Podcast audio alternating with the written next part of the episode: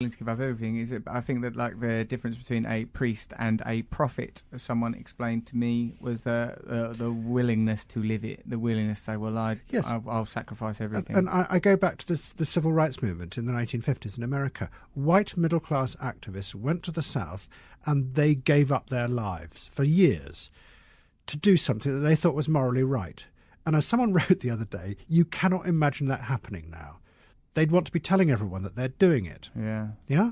Because that's how you get validated these days as an individual. You want people to know that you're doing it. But you're raising- Most of the heroes of the civil rights movement, rem, especially Remain with, anonymous. remain anonymous. Of course, precisely. Now, again, what you're talking about is a a veiled spiritual idea because that Is is, about yes, it is because it's about the transcendence of your individualism that you can't that you're not going to receive validation from anyone i- in but he, whose also- service But we. that's also politics.